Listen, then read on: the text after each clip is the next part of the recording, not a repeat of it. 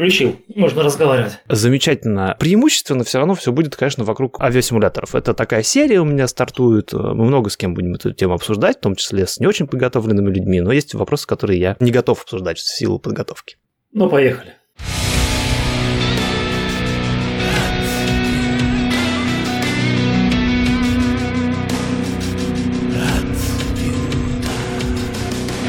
И очередной большой привет. э, Подкаст «Мама, я опять летал». Э, Необычная серия наша продолжается. Мы с ней надолго, на некоторое время останемся.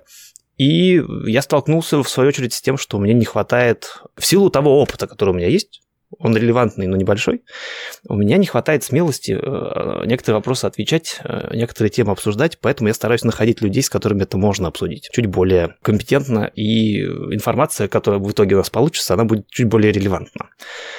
И сегодня, коль скоро у нас копятся серьезные вопросы про симуляторы, а, нам удалось встретиться с Денисом Сергеевичем Оконем, пилотом-инструктором Boeing 737, автором серии книг «Небесные истории» и множества материалов по CRM, по обеспечению безопасности полетов, по особенностям подготовки пилотов, в том числе психологической подготовки, в том числе для работы в каких-то вот нештатных ситуациях. Здравствуйте, Денис Сергеевич.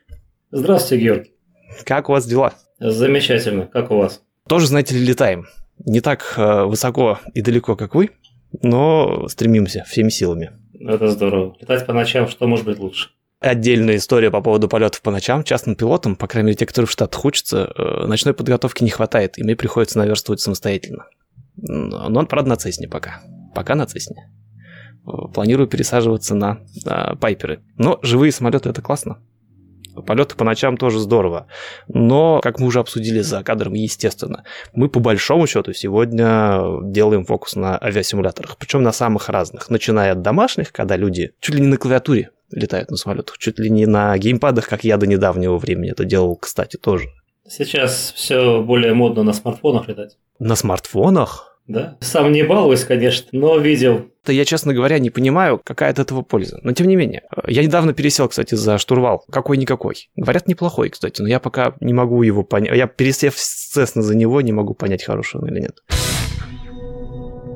Сколько у вас примерно, ну вот так вот, на вскидку? Понятно, что реальных там должно быть очень много, а вот симуляторных часов? Ой, без понятия, потому что когда-то я достаточно много времени проводил, но я не то чтобы сильно увлекался маршрутами, полетами, потому что я знаю, есть, скажем так, большие любители полетать из Москвы в Новосибирск по несколько часов. Я таким никогда не был. И максимум, на что меня в те годы активности хватало, это Нижний Новгород, Москва на Ту-154. То есть на модельке, которую мы с такими же активистами делали. Не знаю, ну, наверное, несколько сотен за все, за все годы, если суммировать. То есть, грубо говоря, процентов, не знаю, 5. Не знаю, ну, сложно считать, да, ближе к вечеру. 12 тысяч у меня налет на самолетах, на реально. Ох, ну я почти угадал. Но на виртуальных гораздо меньше. И тем не менее, вот, э, вот эти полеты Новосибирск-Москва это уже полноразмерные симуляторы. 154, это который в Москве стоит, вот эта восстановленная кабина, мне про нее рассказывали. Так, да. Георгий, вот у нас, по-моему, есть э, сам misunderstanding так. про симулятор, потому что у меня фраза симуляторы – это ассоциации с Microsoft Flight Simulator, вот. там, X-Plane и так далее. Хорошо, что у нас этот misunderstanding есть, потому что если он есть у нас, он есть, скорее всего, у тех, кто слушает. Да-да. Когда я говорю, сколько часов налета на симуляторах, наверное, я все-таки имею в виду вот эти вот э, комплексные симуляторы, на которых тренируются пилоты.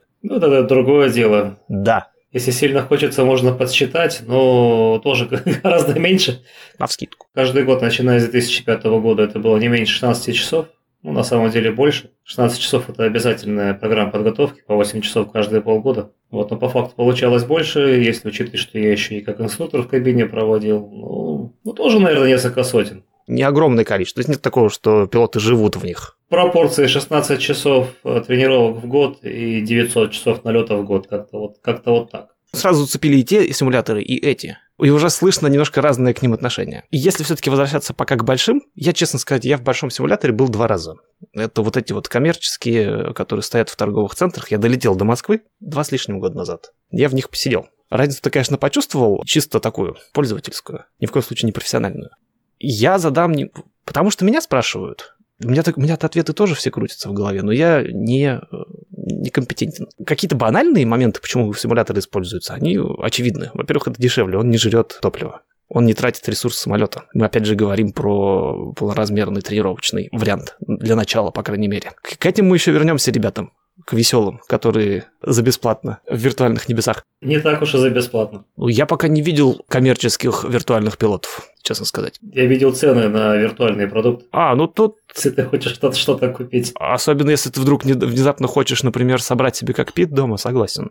Но тем не менее, когда мы говорим про тренировки, какие неоспоримые плюсы того, что пилот э, имеет доступ к... И даже, как только что выяснилось, необходимые часы налета на э, симуляторе. И почему важно не, не отрабатывать все в живом самолете, а вот сажать его в такую вот движущуюся кабину. Основные моменты вы уже озвучили. Это намного дешевле, чем тренировать пилота неопытного на большом самолете. Разница весьма ощутима. Летать на 747 Full Flight Simulator, либо на настоящем большом самолете. Да, там, я даже не знаю, насколько порядков это дешевле. Плюс, с точки зрения психологии, да, то есть у обучаемого, на мой взгляд, ну, ему дается проще. Тренировки в такой вот тренировочной атмосфере, когда он прекрасно знает, что если даже что-то случится, можно повторить, можно не торопиться, то есть ничто над тобой не висит, ты не напрягаешься ни расписанием, ни какими-то там другими нюансами.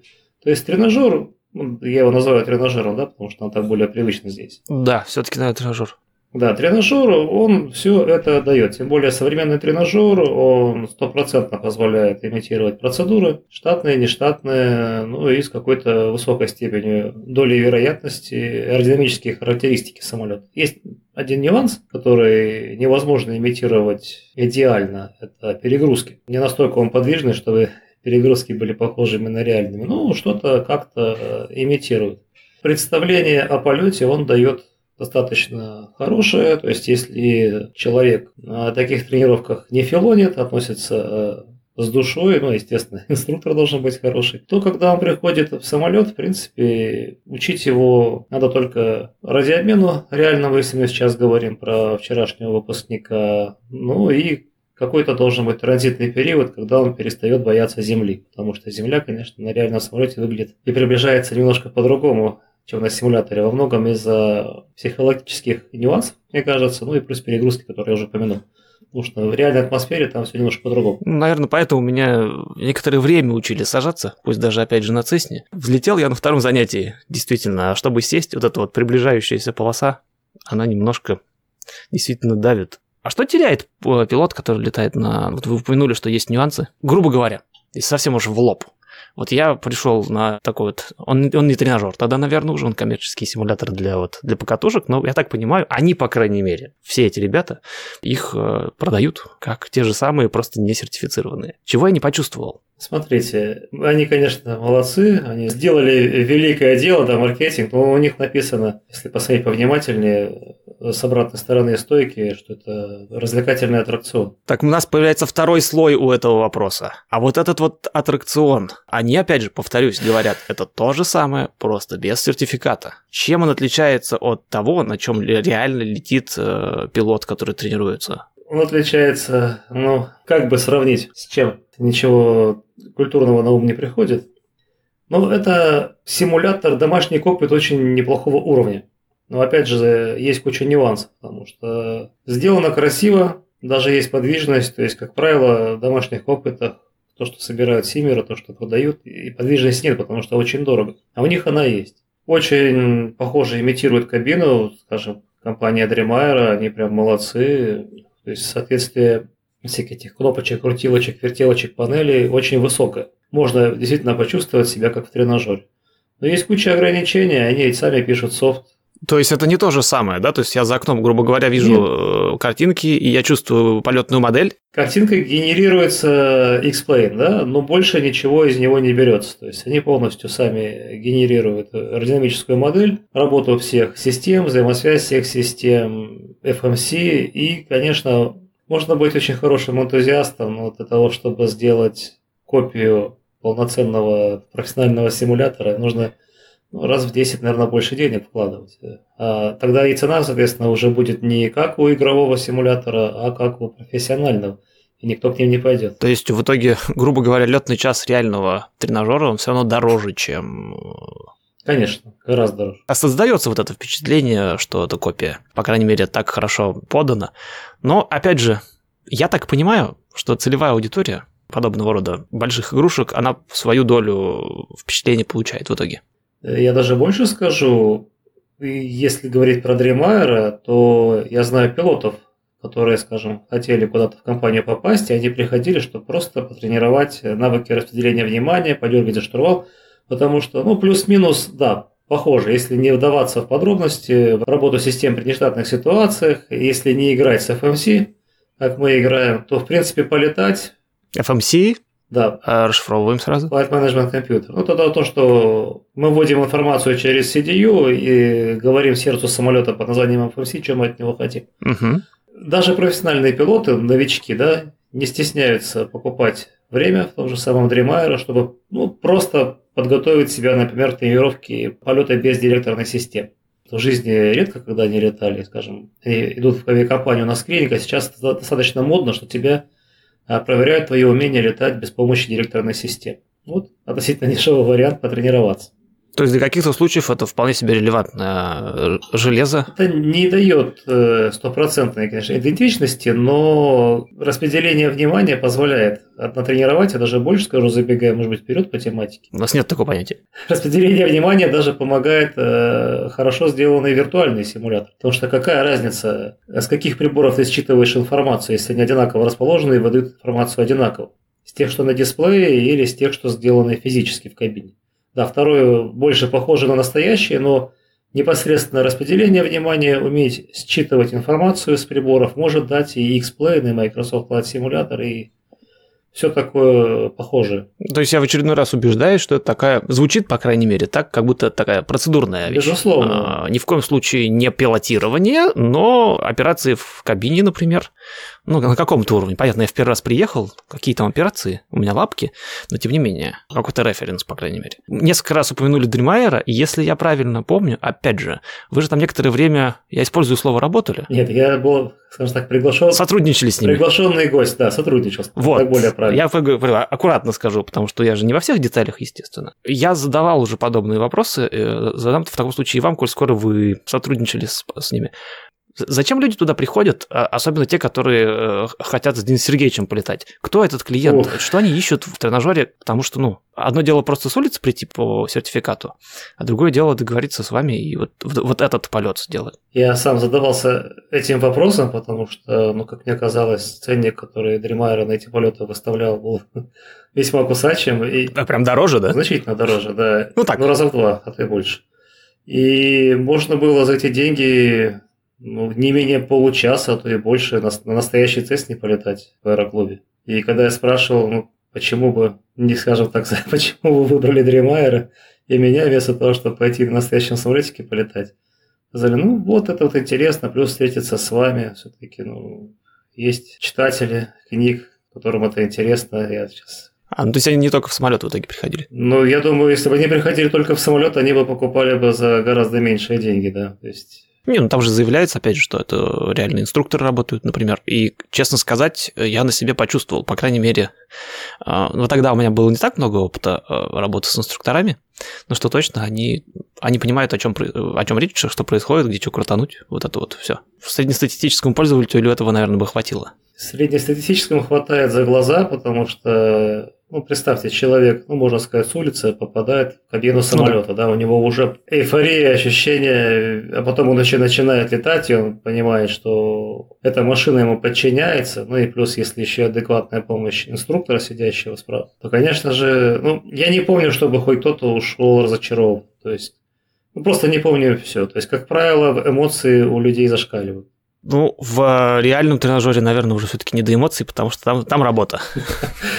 Нет, я думаю, что если бы такие же покатушки устраивали на реальных тренажерах, то им бы еще больше понравилось. Там чуть-чуть покруче.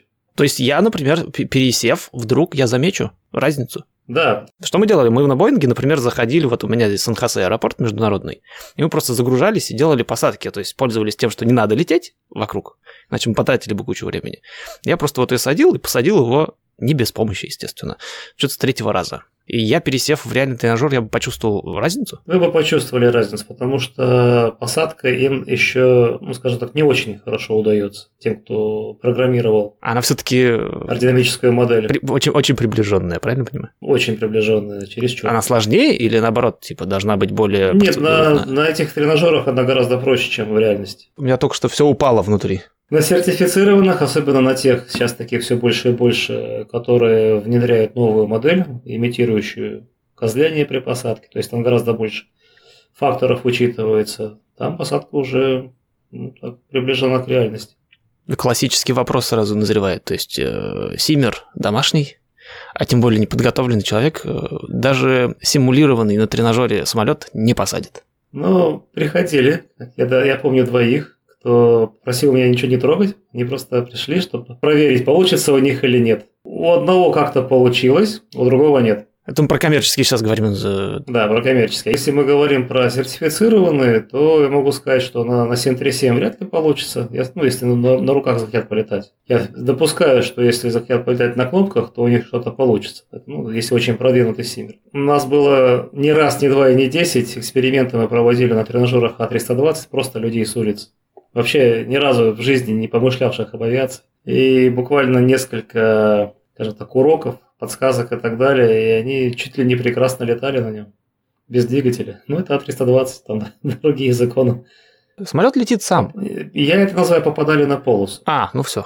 Вот, вот теперь стало более понятно. В ручном режиме, да. Воображаемые люди сзади, они были не очень довольны, наверное. В жизни, конечно, бы так не получилось, но разница между тренажерами 737 и А320 очевидно в пользу А320. Типа он умнее и меньше дает возможности ошибиться? Им гораздо проще управлять. Ну, я, примерно, это я вот таким человеческим языком примерно вот это имею в виду, что он, типа, больше помогает. Вряд ли у него там аэродинамика настолько сильно отличается. Ты же все время управляешь через компьютер, автомат тяги у тебя включен, поэтому тебе не приходится отвлекаться, как на 737, на моменты, которые создает тяга двигателей. Поэтому твое дело только сайдстиком отрабатывать и попадать на полосу. Если у тебя есть ну, какая-то координация движения, то достаточно быстро ты начинаешь ощущать. У меня есть видео. Мой семилетний сын, по моим подсказкам, я не прикасался ни к чему, попал на полосу на суперджете на тренажере. Э, если я его найду, где-то у меня в YouTube, в YouTube есть. Да-да-да, э, я на него дам прямо ссылку прямую где-нибудь в описании. Можно будет посмотреть. Почему нет? Хотя, с другой стороны, таких видеороликов много. Там блогеры садятся на, на, на коммерческих, естественно, которые, которые под рукой, до которых можно добраться. Там еще кто-то. Они существуют, эти ролики. И самое обидное, что они снимаются с разных каких-то... с разной подачей. И выводы у них совершенно разные, чуть ли не противоположные. Кто-то говорит, нет, невозможно, все умрут, до свидания. А некоторые говорят, о, смотрите, все получается. Ну, на тренажере еще никто не умирал. Если просто про тренажер, то я подтверждаю, случаев было много. Ну, на 737 я не думаю, что получится. По крайней мере, тех, кого мы проверяли. Ну, смотрите, мы же не, не абы кого тренируем на 737, мы же тренируем либо вчерашних курсантов, либо настоящих пилотов. Вот я хотел, кстати, да-да-да. И проблемы есть и у, те, и у тех, и тех. Поэтому прийти с улицы и сразу стать мастером нет. Ну и, и, конечно же, А320, да, я же не зря сказал, попадают на полосу, но попасть на полосу не значит садиться. Особенно если это тренажер без современной модели имитации Я, кстати, вот, э, хорошее замечание по поводу вчерашних там курсантов. Я по себе-то заметил, что я попал в вот эту вот кабину. Она, кстати, изнутри очень прям впечатляет. Делаешь так вот шаг за эту дверцу, такой, опа, вот так, значит, это будет. Я все равно с, каким-то, с какой-то подготовкой, с какой-то другой. У меня сколько тогда было? Часов, наверное, 30. А это для студента огромное, огромное достижение на тот момент. Сейчас у меня там сколько? 270. И я так все равно с какой-то подготовкой. У меня есть привычка цепляться за э, органы управления. Уже. Хотя в Цесне их гораздо меньше. Но тем не менее, я уже э, умею играть в голове в то, что вот все происходит, мне нужно вот это трогать, вот это, возможно, крутить, сюда не лезть, потому что у меня не хватит уже вообще никакого внимания. То есть есть основные органы управления, наверное, с помощью них я чего-то там наверчу. Человек приходит, а, это я так, наверное, в первый раз в Learjet 60 зашел, в реальный, просто посмотреть. Видит вот это все вокруг себя. И такой, мама дорогая, сколько ручек. Потому что это, вот это забивает сразу. Я пришел хоть с каким-то с каким-то фокусом. У меня уже глаза выцепляют. Так, это мое, это работаем, это двигатели, это, наверное, не нужно. Ну, вот так вот, по большому счету. Для моих вот этих вот смешных целей. А случайный человек просто сядет и потеряется. Здесь уже инструктор, наверное, его лучше подтащит, поможет ему, познакомит его. Поэтому люди с улицы, вот эти вот опыты. Сейчас мы возьмем человека, он посадит наш симулятор. Нет, не верится. Мы все проходили через это, да, я пацаном был. Я думал, что ну вот, когда если вот придется, стану героем. То есть я еще даже не учился в летном училище, и то были такие мысли, да. То есть мы все кто мечтал о небе, об авиации, мы все рано или поздно представляли себя в самолете, да. где пилоты отравились рыбой. И, и больше, кроме как тебя, спасти некому. Это нормальное, нормальное дело мечтать. Ну вот мы все прошли, стали пилотами и... И, стараемся не отравляться рыбой теперь. Да-да-да. Инструктор же ведь, он же не просто так придуман. Иначе, если все так было просто, зачем он нафиг нужен? Поддерживаю. Кстати, э, недавно совершенно естественно, мы ни к какому выводу не пришли, кто мы такие. А, мы аккуратно пытались обсудить интересный момент. Вот здесь, в Штатах, там, где я учусь до сих пор, инструктор, ну, по крайней мере, когда мы говорим о малой авиации, это промежуточный этап. Коль скоро мы о них заговорили. Это люди, у которых опыта вот ровно столько, сколько нужно было, чтобы получить коммерческую лицензию и вот инструкторскую лицензию. То есть они буквально вот выпустили, не знаю, сколько у них там, четыре сотни, ну максимум они налетали за это время на Цесне. Тогда как у нас, э, ну, традиционно, э, в инструкторах остаются э, там чуть ли не самые опытные, самые успешные курсанты, мне так говорят. Возможно, это опять же не совсем правда. Скорее те, кто живет недалеко от летного училища. Вот они пошли новости. К чему это все было, собственно, упор, как обычно, делается на то, что типа вот у вас в Штатах инструкторы идет кто попало, кто угодно, и подготовка гораздо менее качественная у них.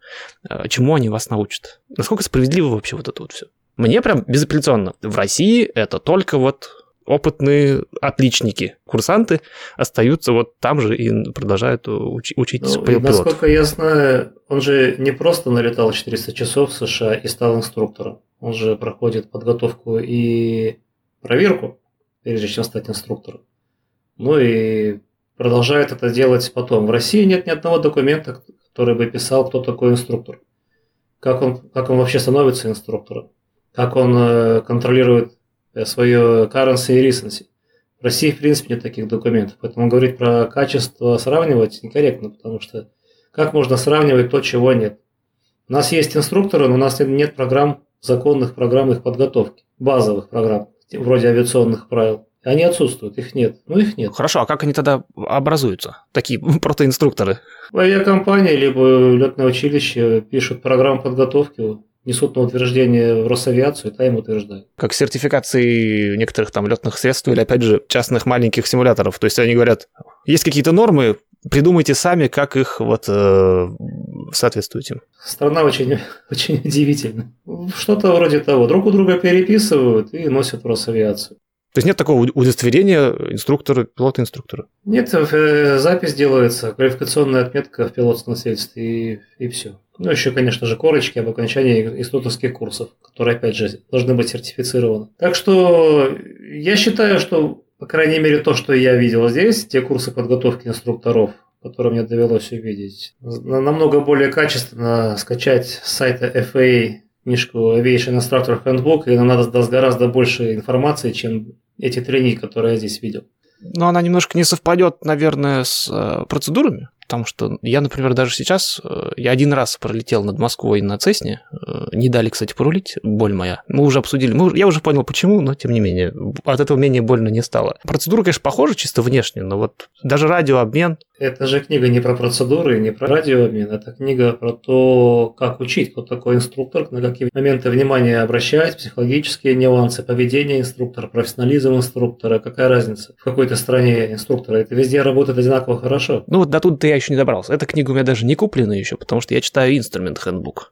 А ее не нужно покупать, а ее можно скачать с сайта FA. Ну, я условно говорю. У меня, у меня вообще, они вообще лежат в этом, в iPad, в Forflight. Это для меня была все время находка, потому что я в академии учился на инструктора, дальше курс проходил. Когда я эту впервые прочитал методичку, я понял, что все, чему меня учили, то меня не учили, потому что это учеба назвать сложно. Лекционная учеба на инструктора – это не учеба. Инструктор – это же от теории к практике. Я только сейчас стал слышать, что каких-то особо одаренных учебных центрах российских стали давать практику. А, как правило, это лекции, либо какие-то видосики и тест. На бумаге. Практика это когда будущий инструктор летает с э, ненастоящим студентом и смотрит, как он его будет учить, вводить из э, состояний всяких нежелательных. Да, хотя бы, э, да, если мы сейчас говорим про инструкторскую, инструкторские курсы, то там практика заключается в интерактивности. То есть ты играешь роль инструктора, другие играют роль обучаемого. Тебе выдали задачу научить, раскрыть тему. Ну, например, раскрыть тему, как мы выполняем продолженный взлет. И ты должен уже, э, имея базовую теорию, которую ты только что изучил, то есть используя визуальные материалы, аудиоматериалы, умея модель, модулировать тембр голоса, контакты, глаза в глаза, эту информацию донести. Опять же, донести не просто рассказал, но и проверил, как они это поняли. То есть это практически игры, которые вот у нас был в 2007 году очень интересный ивент. Я только-только-только-только стал инструктором, да, только-только прошел проверку. Опять же, ни единого практического занятия, сразу проверка. Была катастрофа летом 2006 года в авиакомпании «Сибирь» А310. И после этого Филев, гендиректор, пригласил для аудита авиакомпании э, бригаду швейцарцев. Там было три таких опытнейших инструктора с международным опытом. И вот они посетили все, что можно в авиакомпании посетить, и к концу года выдали на гора заключение, что мы хотим работать с вашими инструкторами, потому что вот видим в этом поле непаханное для деятельности. Они предложили проводить семинары трехдневные. Что-то вроде мини-инструктурских курсов. И вот на одних из, одном из таких семинаров трехдневных мне посчастливилось побывать. За эти три дня я понял про инструкторскую работу больше, чем за четыре года учебы в академии. Потому что они как раз таки показали непринужденность поведения, интерактив, они там выводили тебя из зоны комфорта, заставляли не слушать, а рассказывать. Я сидел с маститыми инструкторами, как они костерили этих швейцарцев, мол, кто они такие, чему они меня могут научить. Но когда дело дошло до практики, выяснилось, что они ни Б, ни М, ни Кукареку. Они только проверять умеют, они проверяющие, они инструкторы. То есть рассчитаны больше на самостоятельную подготовку. Типа, ты сейчас учись, иди, а я приду. Да, да, да, да, да. Это было очень-очень наглядно. И очень хороший был у меня урок, и слава богу, что я его получил в самом начале и понял, в каком надо двигаться направлении. Как, как не надо делать, попала да? книжка. Нет, я, я понял, как надо делать, да, потому что как не надо делать, я уже, в принципе, плюс-минус понимал после переучивания в Штатах. У меня уже была возможность сравнить работу американских инструкторов и, ну, и наших инструкторов. Так вот, американские инструкторы как-то они гораздо, не знаю, там на 10 голов э, более тщательно подходили к своей задаче, они все были одинаковы. И если ты задаешь им вопрос, они на него отвечали. Более того, они могли сказать, я не знаю, да, для меня это вообще был шок, как этот институт говорит, я не знаю, потому что я такого не слышал раньше.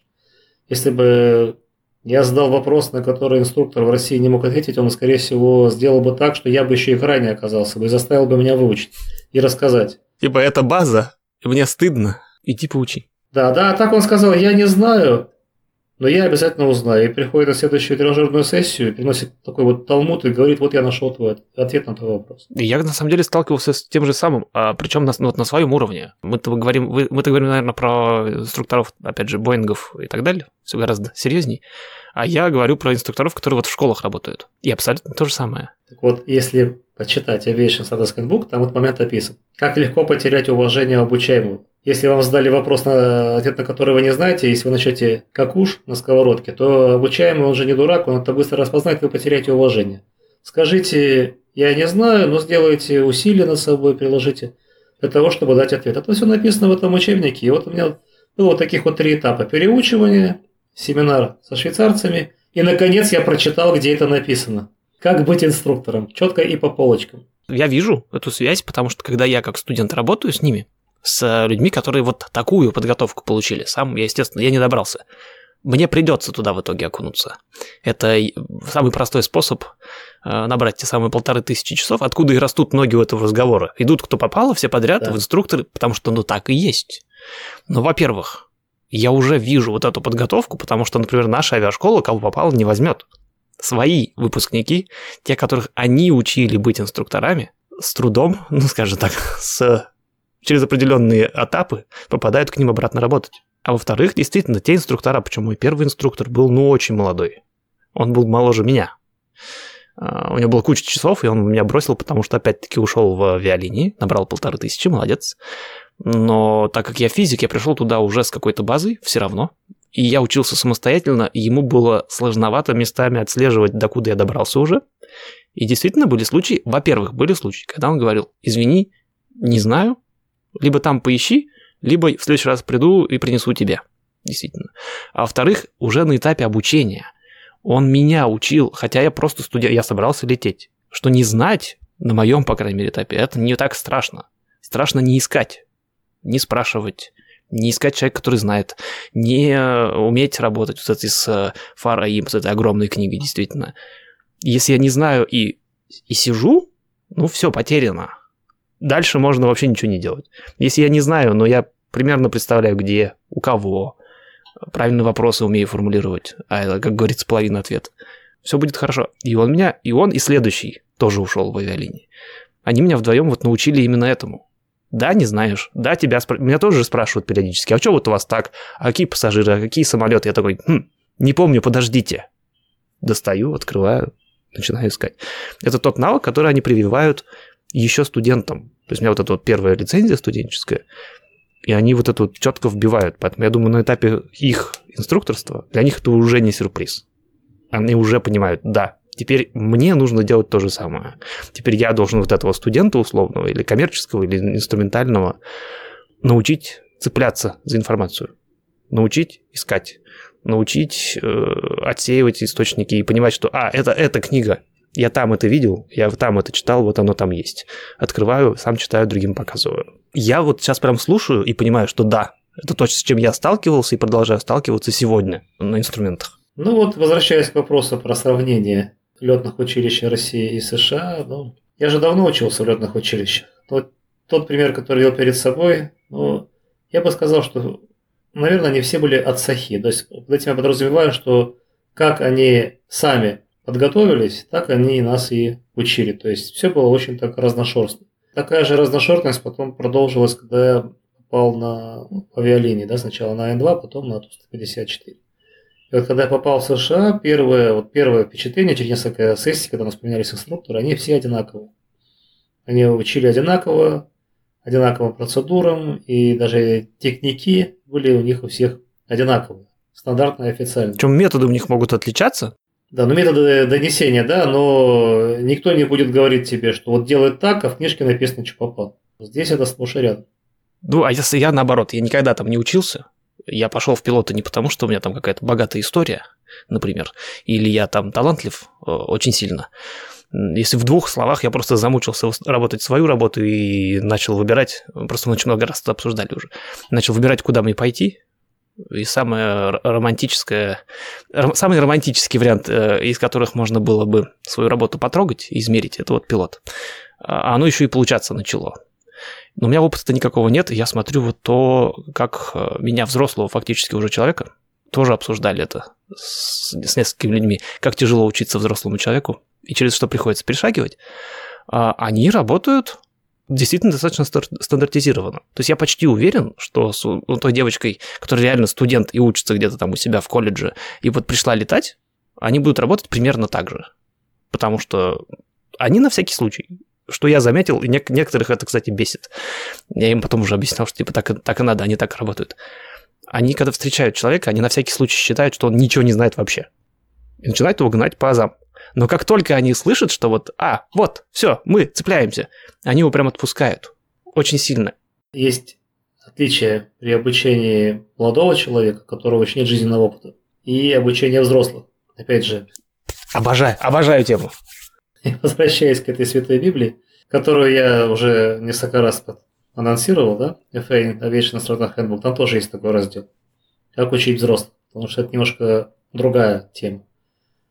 Вот взрослым им необходимо давать чуть больше самостоятельности, потому что у них уже есть достижения в своей жизни, они уже научились решать проблемы, они могут и на инструктора свысока смотреть, несмотря на то, что он вроде как специалист, а ты еще нет. Просто у них есть по ним ощущение, что они настолько толка, толковые, что они сами умные. Но как бы надо направить правильно, на правильном направлении. Да, есть такой метод фасилитации, который позволяет инструктору не не применяя таких директивных методик, я сказал, ты делаешь, просто подталкивать человека к правильным выводам, которые запоминаются лучше всего.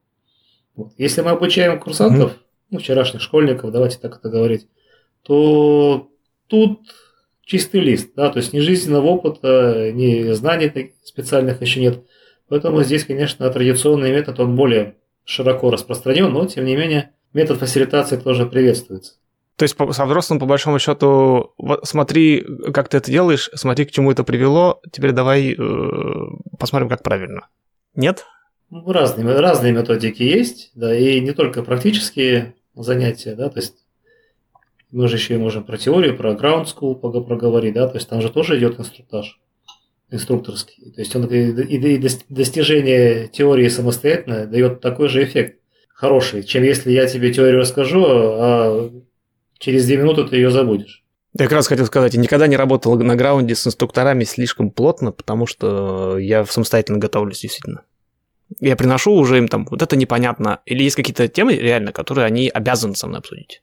Там, не знаю, начиная с emergency operations и так далее. Ну вот это хорошо, когда есть возможность самостоятельно, и человек понимает. Да вот я сейчас об этом варианте и говорю. Но если человек не понимает, ну там приходится заниматься все-таки лекциями, да, рассказывать ему, показывать, применять свои методические способности, но ну, и надо же еще и проверить. Это вот директивный метод, да, то есть когда я рассказываю, а ты потом мне отвечаешь. То есть такой традиционный, да, со времен еще Дедала и Икара применялся. Первые пилоты? В любом случае, это же зависит от того, с кем что работает. В голове по-разному устроено. Да, конечно же. Все же люди разные.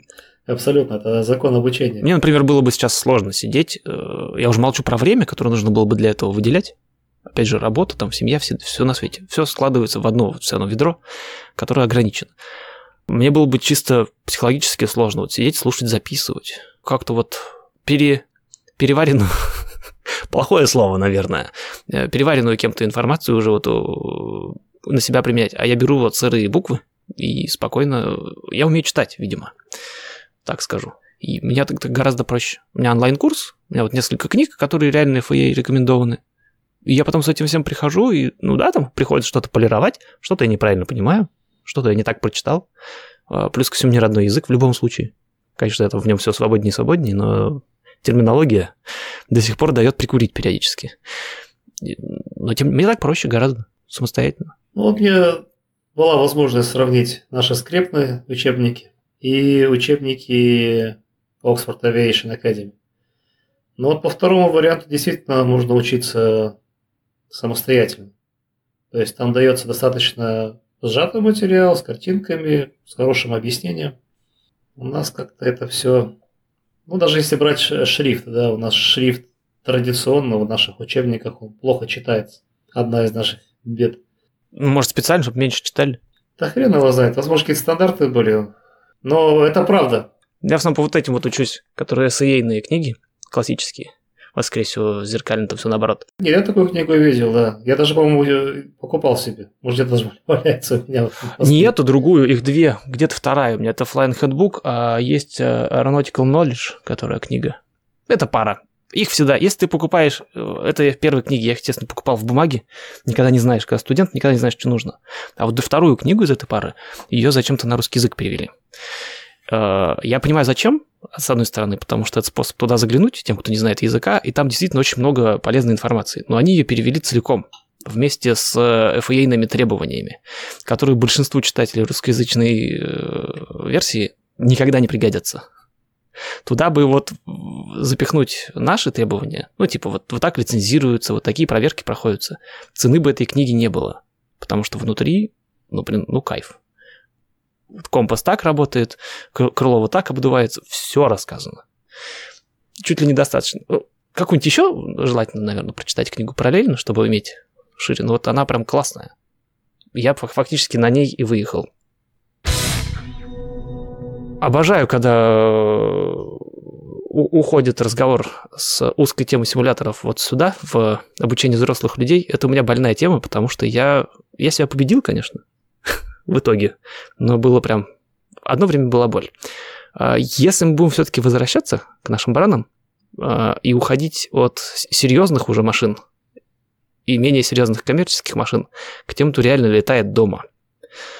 А, есть, которые себе летают, есть, которые в сетях летают, онлайн, все вместе, вот эти все ивенты э, многочисленные, когда 150 самолетов летит из Сочи в Москву друг за другом, чего в реальной жизни, скорее всего, не бывает. Э, и контроллеры их контролируют, э, понятно, что польза какая-то от этого есть. Как минимум процедурная. Я уже молчу о том, что, например, в той же самой сети Ватсим, слышали, наверное, про нее? Конечно. Не так просто стать контроллером. Пилотом, пожалуйста, сел, полетел, никто не выгонит, скорее помогут. Контроллером это прям там... Мы, у нас будет отдельная серия про это прям с диспетчером Ватсим. По крайней мере, звучит все так, что какая-то польза от этого есть, по крайней мере, процедурная работа вот эта вот в сети, э, радио какой-то, какой-никакой радиообмен, какие-никакие нормативы. Но наверняка у меня, по крайней мере, такое ощущение, что должны быть какие-то вещи, какие-то привычки, какие-то навыки, которые ну, не ошибочные, которые не стоило бы приобретать, которые приобретаются вот в таких полетах. Что в итоге... Потому что вот, если с ними разговаривать, с симерами, мы такие вот, мы пилоты, мы классные, мы отрабатываем, мы почти как настоящие. Кроме того, что он один управляет Боингом условным или Airbus. Есть ли какие-то навыки, которые человек вот таким образом летая приобретает зря? Я бы назвал, э, он приобретает зря самоуверенность. самоуверенность. Он переоценивает э, свою подготовку.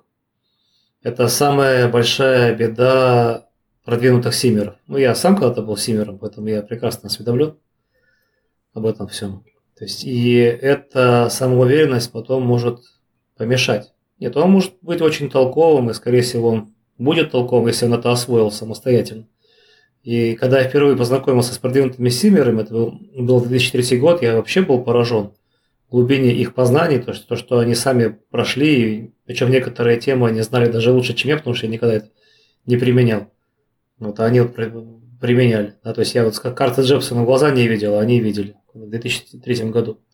Я летал на Ту-154 по другим картам. Вот. И когда я уже начал в Атсимах летать, прочее-прочее, заниматься проектами. Это еще до пилотской карьеры или в процессе? Нет, это я уже был... Я просто... Я... Нет, я увлекаться начал силами гораздо раньше, да, то есть я, еще чем я стал пилотом, да, то есть я еще помню, на спектруме был Flight Simulator Ох, 1.0. Э, из квадратиков такой? Ну, ну, не совсем из квадратиков, да, там скорее векторная графика была, проволочная. Вот. Ну и все эти Microsoft, я их тоже прекрасно помню. Вот. Но в 2003 я уже был пилотом Ту-154, и в Норильске я познакомился вот с первым симмером в моей жизни, который был реально продвинутый симмер, и мечтал быть пилотом. Ну и дальше пошло-поехало. Почему я знаю тусовку эту изнутри, потому что я сам в нее вошел. и был разработчиком. Здорово. Вот. И вот эта вот самоуверенность, потому что ты чувствуешь себя крутым, она может помешать, потому что, ну, даже причем как, в каком плане помешать, да, то есть ты можешь начать спорить с инструктором. Потому что ты знаешь, что ты лучше его знаешь. Типа у меня 500 часов налета, да, и о чем вы мне рассказываете? Ну, да, 500 часов диспом воевал, не знаю, Георгий, помните ли вы эту интересную историю, да, из 2004 года? Которую? Это мем такой. 500 часов диспом воевал. Ну, вот я думаю, из слушателей, если есть олды, они вспомнят. Я не помню, естественно, таких вещей, но я понимаю, я сразу понял, о чем речь. Вот, короче, есть возможность нарваться на конфликт, из-за того, что человек умничает. И вот это вот, наверное, самая большая проблема таких продвинутых симеров. Они еще не умеют себя вести то есть, скорее, психологические такие моменты за счет того, что я сам себе один и некого меня контролировать, чем... Да, и самый умный, да? Ну, понятно, самый умный, потому что я один. Абсолютно верно. Не с кем сравнить. И да, и в девяти случаях он может на самом деле хорошо знать, и может быть лучше даже в чем-то, чем инструктор. Мы же тоже не боги же ну, горшки да. обжигают. Но это самоуверенность помешает ему в том случае, когда он на самом деле что-то понимает неправильно. Она может не позволить ему адекватно оценить свои способности. То есть это тоже создает. Confirmation bias, правильно понимаю? То есть я ну, что-то вот знаю, и, скорее всего, другая версия неправильная. То есть упор скорее на психологические моменты, нежели чем на процедурные. Как процедурный тренажер, это все высший уровень. Я еще когда учился в академии, еще до знакомства с Ватсимом и прочим, я только знал, что это существует. Меня одна из тем, которую я выбирал для диплома, сам сочинял. Uh-huh. Это новые подходы к обучению, то есть создать сеть.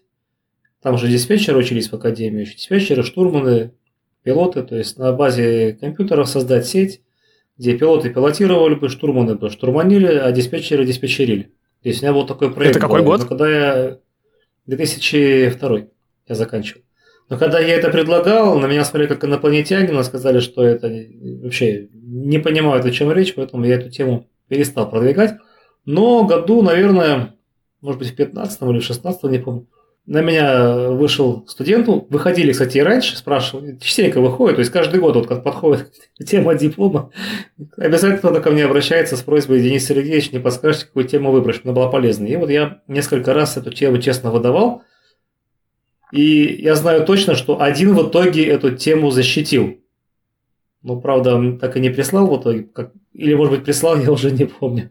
Ну, в общем, тема такая прошла, да, то есть использование современных э, как правильно сказать, компьютерных технологий при подготовке пилотов. Потому что это действительно круто. Это интересно, это интерактивно, и одна сплошная польза при минимуме затрат. Тем более сейчас, когда есть сети ватсов, ничего не нужно делать, просто берешь Подключаешь, заводишь кучу учетных записей, это все бесплатно причем, абсолютно. Заводишь кучу учетных записей, сажаешь всех на рабочие места, поднимаешь чуть ли не свой сервер, например, чтобы не пользоваться общими, чтобы можно было спокойно свой учебный сценарий загружать и шлифуй.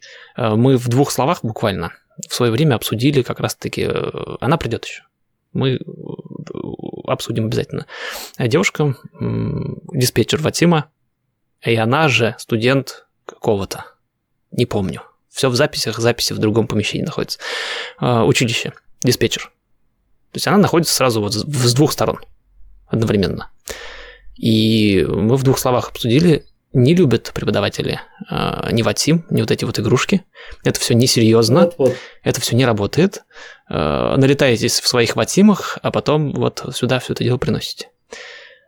Я, то есть звучит-то все очень вкусно, но на местах э, люди, скорее всего, не готовы к таким смелым шагам. Ну так вот в этом-то и проблема. Проблема в том, что я, как пилот-инструктор авиакомпании, свидетельствую, что когда курсант приходит к нам, его приходится учить заново. И как бы они даже, честно говоря, не стесняются, потому что одна из любимых фраз «придешь в авиакомпанию, тебя научат, как надо летать, как надо разговаривать» и так далее. Когда я учился в летном училище, ну, в 90-х годах радиообмена практически не учили. То есть был какой-то очень небольшой курс, из которого мы, конечно, который мы сдали, но запомнилось как-то очень плохо. Полеты по треугольному маршруту тоже как-то не особо дают пользы для... Треугольный маршрут? Ведения... А, типа куда-то, куда-то и домой? Да-да-да-да-да. Вот, поэтому, как сейчас, не сейчас, все-таки, нет, сейчас получше, да, вот действительно получше, курсанты последних лет, но еще в середине десятых годов были определенные проблемы, да, то есть приходилось очень много работать на тренажерах, чтобы им ну, объяснить, что говорить на каком этапе. Я не могу согласиться с этим преподавателем, что налетаетесь в отсимах. Нет, вот если бы он налетался в отсимах, то как раз таки вот у него-то с радиоменом все было бы хорошо. То есть, а сейчас инструктор сидит, вот, э, если я правильно понимаю, там вот такая большая длинная кабина, и сзади человек за компьютером сидит и э, всякое там э, ломает или дождь включает, вот это вот все. И он же симулирует радиообмен с Ему пилотом. же, да, и он симулирует радиообмен, и вот ему приходится тратить часы тренажерного времени для того, чтобы рассказать, как запрашивать запуск, диспетчерское разрешение и так далее и тому подобное. Потому что на Земле без практики это такой, ну, если не пустой звук, то, ну, плохо задерживается. Я смело для себя примерно так же и думал, ну, думаю, ладно, не буду играть в предположение, но вот все, все пока вот этот пазл сходится, но вот судя по тому, что мы с ней обсуждали, очень далеко до туда. Прям люди, технологии, ой, страшно. Ну, 2002 год мой пример, да, сейчас 2023, я не думаю, что что-то качественно изменилось. Скорее всего, нет. Не знаю, как здесь в авиакомпаниях, дорасту, расскажу. Или, кстати, есть у меня товарищ, который прямо сейчас из одной в другую перешел, можно будет с ним обсудить. Я думаю, что когда человек налетал 1500 часов... У него с радиообменом проблем нет. Да, у него уже с радиообменом проблем нет. Нет, к тому, что мы учимся, естественно, наживую. Комплексовал, кстати, страшное дело. У меня язык не родной, плюс ко всему у меня английский... Я когда сюда переехал в 2000, каком 15 он у меня был технический, то есть я вот про работу долго мог рассказывать, а про погоду и выходные все, до свидания. Потом я какой-то там натаскал. Потом я пошел когда учиться уже в авиашколу, я понял, что это вообще другой английский. А у меня не получается, я не понимаю. И вот эти вот контроллеры, они что-то диспетчера, они раз что-то разговаривают, все каким-то потоком, какими-то непонятными птичьими словами. Я комплексовал. Потом познакомился с другими студентами, а они более-менее местные. Калифорния такое место, где американцы найти сложновато. Все равно все приехавшие, ну кто-то дольше живет, кто-то уже второе поколение, кто-то реально американец. И я понял, что они тоже страдают. Английский язык авиационный для всех боль. И я так типа, это не я такой. Я даже скажу, что русский авиационный для всех боль, потому что все через это проходят. Мы в университете учились на военной кафедре. Я связист, по военно-учетной специальности зачем-то. Тогда это было нужно, сейчас э, уже никак не пригождается, казалось бы, хотя вот в радиообмене пригодилось. И нас там тоже учили всякой терминологии. Вот мы страдали. Казалось бы, вроде русские слова все. Но из них такие конструкции собираются, которые в голове укладываются в стресс очень неохотно. Там какой-то просто ужас. Там все на докладах, на коротких штуках, какими-то такими словами, которые, чтобы они вот в эфир нормально пролетали я когда-то все связал и понял, да, местные, скорее всего, здесь тоже ну, не, не сильно много удовольствия получают. То есть им реально приходится привыкать к английскому языку в радиообмене. Для меня это было открытием. Я думал, что они вот сели и полетели. Да. Не знаю почему, почему-то.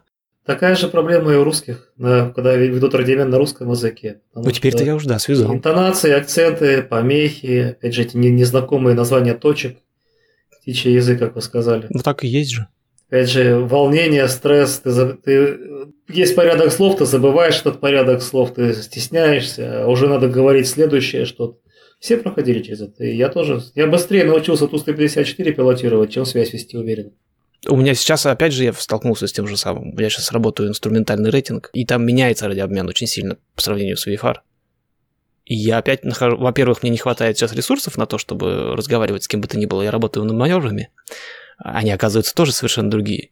И я понимаю, что я опять столкнусь с тем же самым. Я вроде как чувствую себя достаточно комфортно уже в, с диспетчерами, но тут совершенно другой режим, другой язык, другая терминология, другая, другой уровень ответственности все равно. Когда летаешь здесь инструментально, это и флайт-план обязательно, и процедуры все четкие, и ограничения надо все помнить и обратно читать. я опять через это пройду, блин. Хотя, казалось бы, я уже все вроде умею, знаю, разговариваю. Ничего похожего. Следующий шаг – получи новую порцию нагрузки. Так что... А поначалу, да, поначалу было, конечно, весело. И мы в итоге говорим о том, что вот эти домашние, ну, в зависимости от подхода, конечно. Если я просто сижу и раз в неделю на геймпаде летаю на самолете, мы скидываем существов, потому что никакой пользы в этом нет, это развлечение. Это как я в детстве, в студенчестве летал на Ил-2 штурмовик. Э, ноль пользы. Куча непонятных на этих там контрольных элементов, которые можно нажать. В итоге переключаешься в аркадный режим и погнали. Э, а вот те, которые товарищи более серьезно относятся к этой всей движухе, они, я так понимаю, в итоге какие-то полезные навыки все нарабатывают. Я, я это применял в своей практике. То есть, когда занимаешься вводом курсанта вчерашнего, все у него начинает что-то не, не получаться с пилотированием. Я ему, ничтоже сумняшности, предлагаю полетать в кабине 737 виртуального, потому что это, естественно, летать не научишься, но у тебя глаза научатся бегать. То есть я ему рассказываю, как мы смотрим на прибор, то есть какое правило распределения внимания существует, и предлагаю ему потренироваться. И я знаю как минимум двоих, которые в итоге приняли это к сведению, приобрели эту модель, видимо, это еще не знаю, FS9 был или что, и была, была польза, был толк. То есть они сами сказали, что им это помогло, да и, в общем-то, я как инструктор видел, что это помогло. Потому что ведь пилотирование СВО это же не только механический навык, да, то есть толкание штурвала, там, кручение. Но немаловажную роль играют как э, глаза, как они бегают. Этому же учится? Я на себе это почувствовал. Если мы, если мы заговорили про инструментальные полеты. Ох, инструментальные полеты. Я на себе это чувствую, потому что я умудрялся отрабатывать процедурные какие-то моменты еще на визуальных, э, на VFR тренинге, на PPL. А сейчас я отлично понимаю, что вот коль скоро я уже подружился с этим симулятором, я понимаю, что там где нажать, чтобы вот так вот такой сценарий заработал. Я сейчас реально, я гонял э, VR-навигацию, например.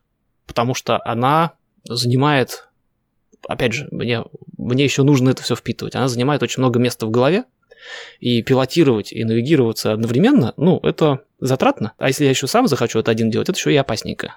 Я что-нибудь где-нибудь не увижу, не замечу, и это будет мой последний полет. Я беру симулятор, понятно, что от пилотирования там постольку поскольку, плюс ко всему я могу спокойно автопилот там включить на этой цесне условно. У нас нет автопилотов на, на наших машинах. Не доверяют или дорого, не знаю. Я включаю этот цифровой автопилот, закрываю полностью облаками все, что у меня есть, и начинаю летать просто по вот этим вот радиомаякам. В следующий раз, когда я оказываюсь в самолете, это я еще на VFR, на на, натаскался на это все, э, когда на экзамене, а теперь, они очень любят эти э, экзаменаторы. Сейчас вот мы надеваем тебе очки, на моем экзамене так было. И ты нас возвращаешь на аэродром по VOR. Я такой, а, классно, работаем, поехали. И в итоге без проблем это все сдал. Ну вот, примерно это о том же, о том же самом я и говорю. Или второй пример, да, я, например, когда переезжал с бумаги, э, весь PPL на бумаге, блокнотик, карта, никаких электронных девайсов, я переезжал на ForFlight. Если бы это делал в кокпите, я бы, наверное, э, тоже горе бы познал. Сел, включил какой-то там сценарий себе, придумал какой-то маршрут. А сейчас же они умные все стали, эти симуляторы, они умеют э, данные, ну там через сторонние приложения, прямо на планшет скидывать вот это вот в приложение ForFlight. Можно полностью все мониторить, он тебе показывает даже чуть ли не симулированный авиагоризонт в этом самом приложении. То есть все данные а, обрабатываются, интерпретируются для приложения. Вся навигация, все процедуры, все плейты, пожалуйста, смотри, он даже отрисовывает самолетик на этой схеме аэродрома, где я типа рулюсь, хотя рулиться в э, симуляторе это отдельная, отдельная бесполезная да. операция, но тем не менее. И я в итоге таким образом переехал на планшет без э, боли, без риска. И когда я его уже подключил в Цесне, я такой, а, ну все, работаем как работали. Нет, не было вот этого вот шока нового девайса в кокпите. Я, наверное, примерно так же буду на G1000 переезжать, когда у меня вместо будильников вот этих красивых моих круглых, на которых я сейчас летаю, вот, вот, так, вот так вот два экрана, и, и вся информация доступна.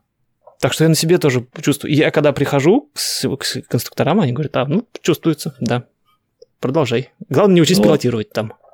Мы плавненько и подошли к этому вопросу, который вы вначале задали, зачем нужны тренажеры. Потому что даже такие виртуальные, которые совсем копейки стоят, они являются мощным, мощнейшим инструментом подготовки. Чего же говорить про профессиональный. Но для этого нужна какая-то мотивация, потому что очень легко свалиться в игрушку.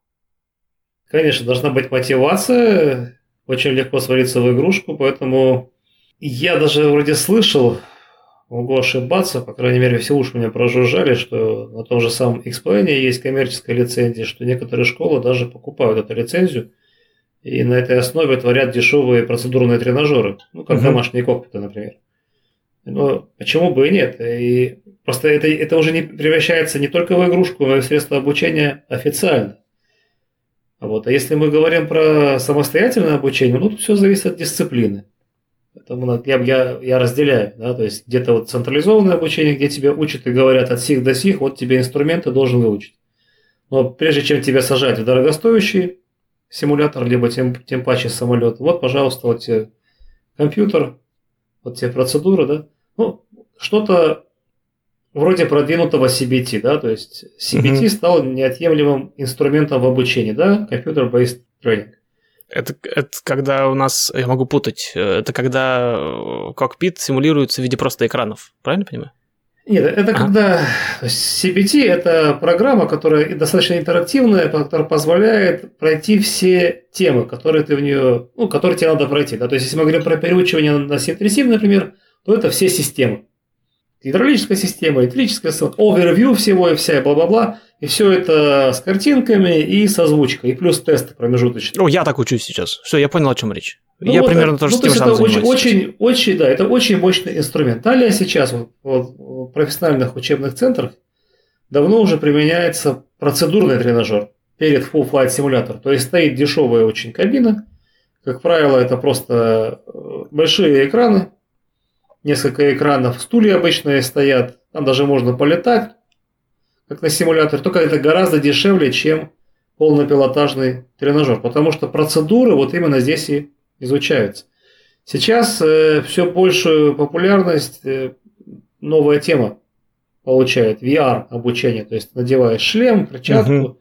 и находишься в интерактивной кабине и тоже какие-то задачки выполняешь. Ну, что касается, возвращаемся уже к виртуальным симуляторам, ну, Я не знаю, если человек хочет быть пилотом, ему, ему это элемент игры, наоборот, поможет. Потому что он уже получил какие-то знания по CBT, да, он уже выучил процедуру, у него все есть. Ну, что мешает ему дома в домашних условиях запустить симулятор и оттренироваться? Много, многие так делают сейчас. Получается очень хороший результат. Нужно понимать, что нужно. Нужно понимать, для чего.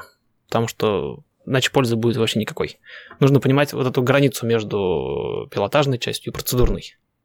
Но я думаю, что они уже хорошо понимают, те, кто переучивается. А нет, те, кто... К ним вопросов да. никаких. Я имею в виду, я-то говорю со своей э, точки зрения, с человека, который вот только вот пришел и всеми возможными доступными способами пытается как можно глубже вот все влезть.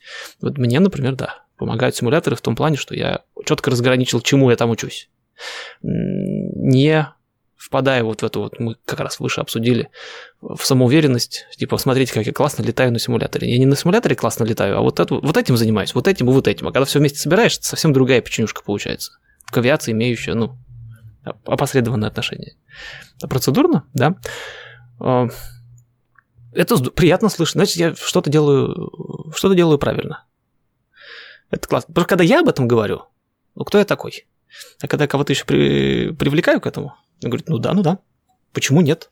Рабочая схема. Э, появляется какой-то дополнительный вес. Э, пользуйтесь симуляторами, пользуйтесь, они работают. Просто с умом. Надо понимать, для чего они подходят, для чего нет. Это прям бальзам на душу мне. Что-то, что-то делается, что-то происходит у меня верно. Опять же, в, в пику разница между э, тем, как я, откуда я смотрю на авиацию, откуда вы смотрите. Э, много у вас материалов по CRM и так далее. Э, подписчик, на самом деле, я забыл. Я найду. Меня э, дяденька робот потом скажет, как его зовут. В Телеграме он подписан как Яков. Опять же, где-то бумажка потерялась. Он э, принес интересный вопрос со своей стороны. Э, опосредованные отношения имеет к симуляторам, но мы и так уже сколько раз уже отошли от этой темы. Это нормально, это подкаст. Он так и работает. Какие... Когда, если мы говорим про single pilot э, airplane, какие элементы CRM Э, можно туда применить. Э, поясню. Скорее всего, имеется в виду, что когда пилот э, в кабине один, ну, допустим, это Cessna условная, но в кабине есть еще кто-то. Вот на ваш личный, наверное, взгляд, как инструктора, вот в такой интересной ситуации, какие задачи можно делегировать, каким образом можно эти ресурсы, чем не важно, это пилот, например, или просто пассажир, как, как ресурсами управлять? Да практически все. Тема Single Pilot CRM, она же не вчера придумана. Она существует? Можно даже, конечно, можно найти методички даже в сети по этой теме, статьи и так далее. То есть смысл-то ведь тот же самый. CRM это же не просто э, как мы с кем-то в кабине находимся, летим. CRM это как мы в принципе взаимодействуем со средой, в которой мы летим. Неважно, это не только кабина самолета, это и диспетчер и прочее, прочее это меняющаяся воздушная погодная обстановка. Если мы говорим про риск-менеджмент, то какая разница? Ты и один летишь, хочешь жить, и поэтому ну, тебе да. необходимо правильно оценивать риски. Конечно, когда вас двое, то с этим делом получше, потому что одна голова хорошо, а две лучше. Но никто не мешает пилоту-одиночке принимать всю ту же модель оценки рисков и принятия решений, да, так называемый фордек, например, да, факты, опции, риск, оценка рисков, бенефитов, принятие решения, выполнение и перепроверка. Пожалуйста, пользуйся, какая разница, вы вдвоем летите или ты один летишь. Эта модель одинаково хорошо работает. Навыки коммуникации, да, то есть, ну хорошо, ты не коммуницируешь с кем-то, но ты коммуницируешь с диспетчером, он тоже твой ресурс. И можно на него наорать, а можно просто с ним спокойно поговорить, можно тараторить тысячу слов в минуту, а можно говорить так, чтобы он тебя понял. Навыки коммуникации, они и в Африке навыки коммуникации. Так что Single Pilot CRM тема, в общем-то, абсолютно, на мой взгляд, на том же уровне, что и тема CRM в Малте, когда больше, чем два человека в кабине. Потому что есть такое мнение, я встречал, что CRM это мод для двух пилотов в кабине. То есть CRM как Human Resource Operation это типа, ну, неточность. CRM это, я называю это прикладный инструмент. И это, в общем-то, не более чем правило хорошего поведения. Не обязательно в авиации, да? Потому что CRM это вот, вот есть наука, uh-huh. да? Психо- психология, психофизиология, human factors, human performance, human limits.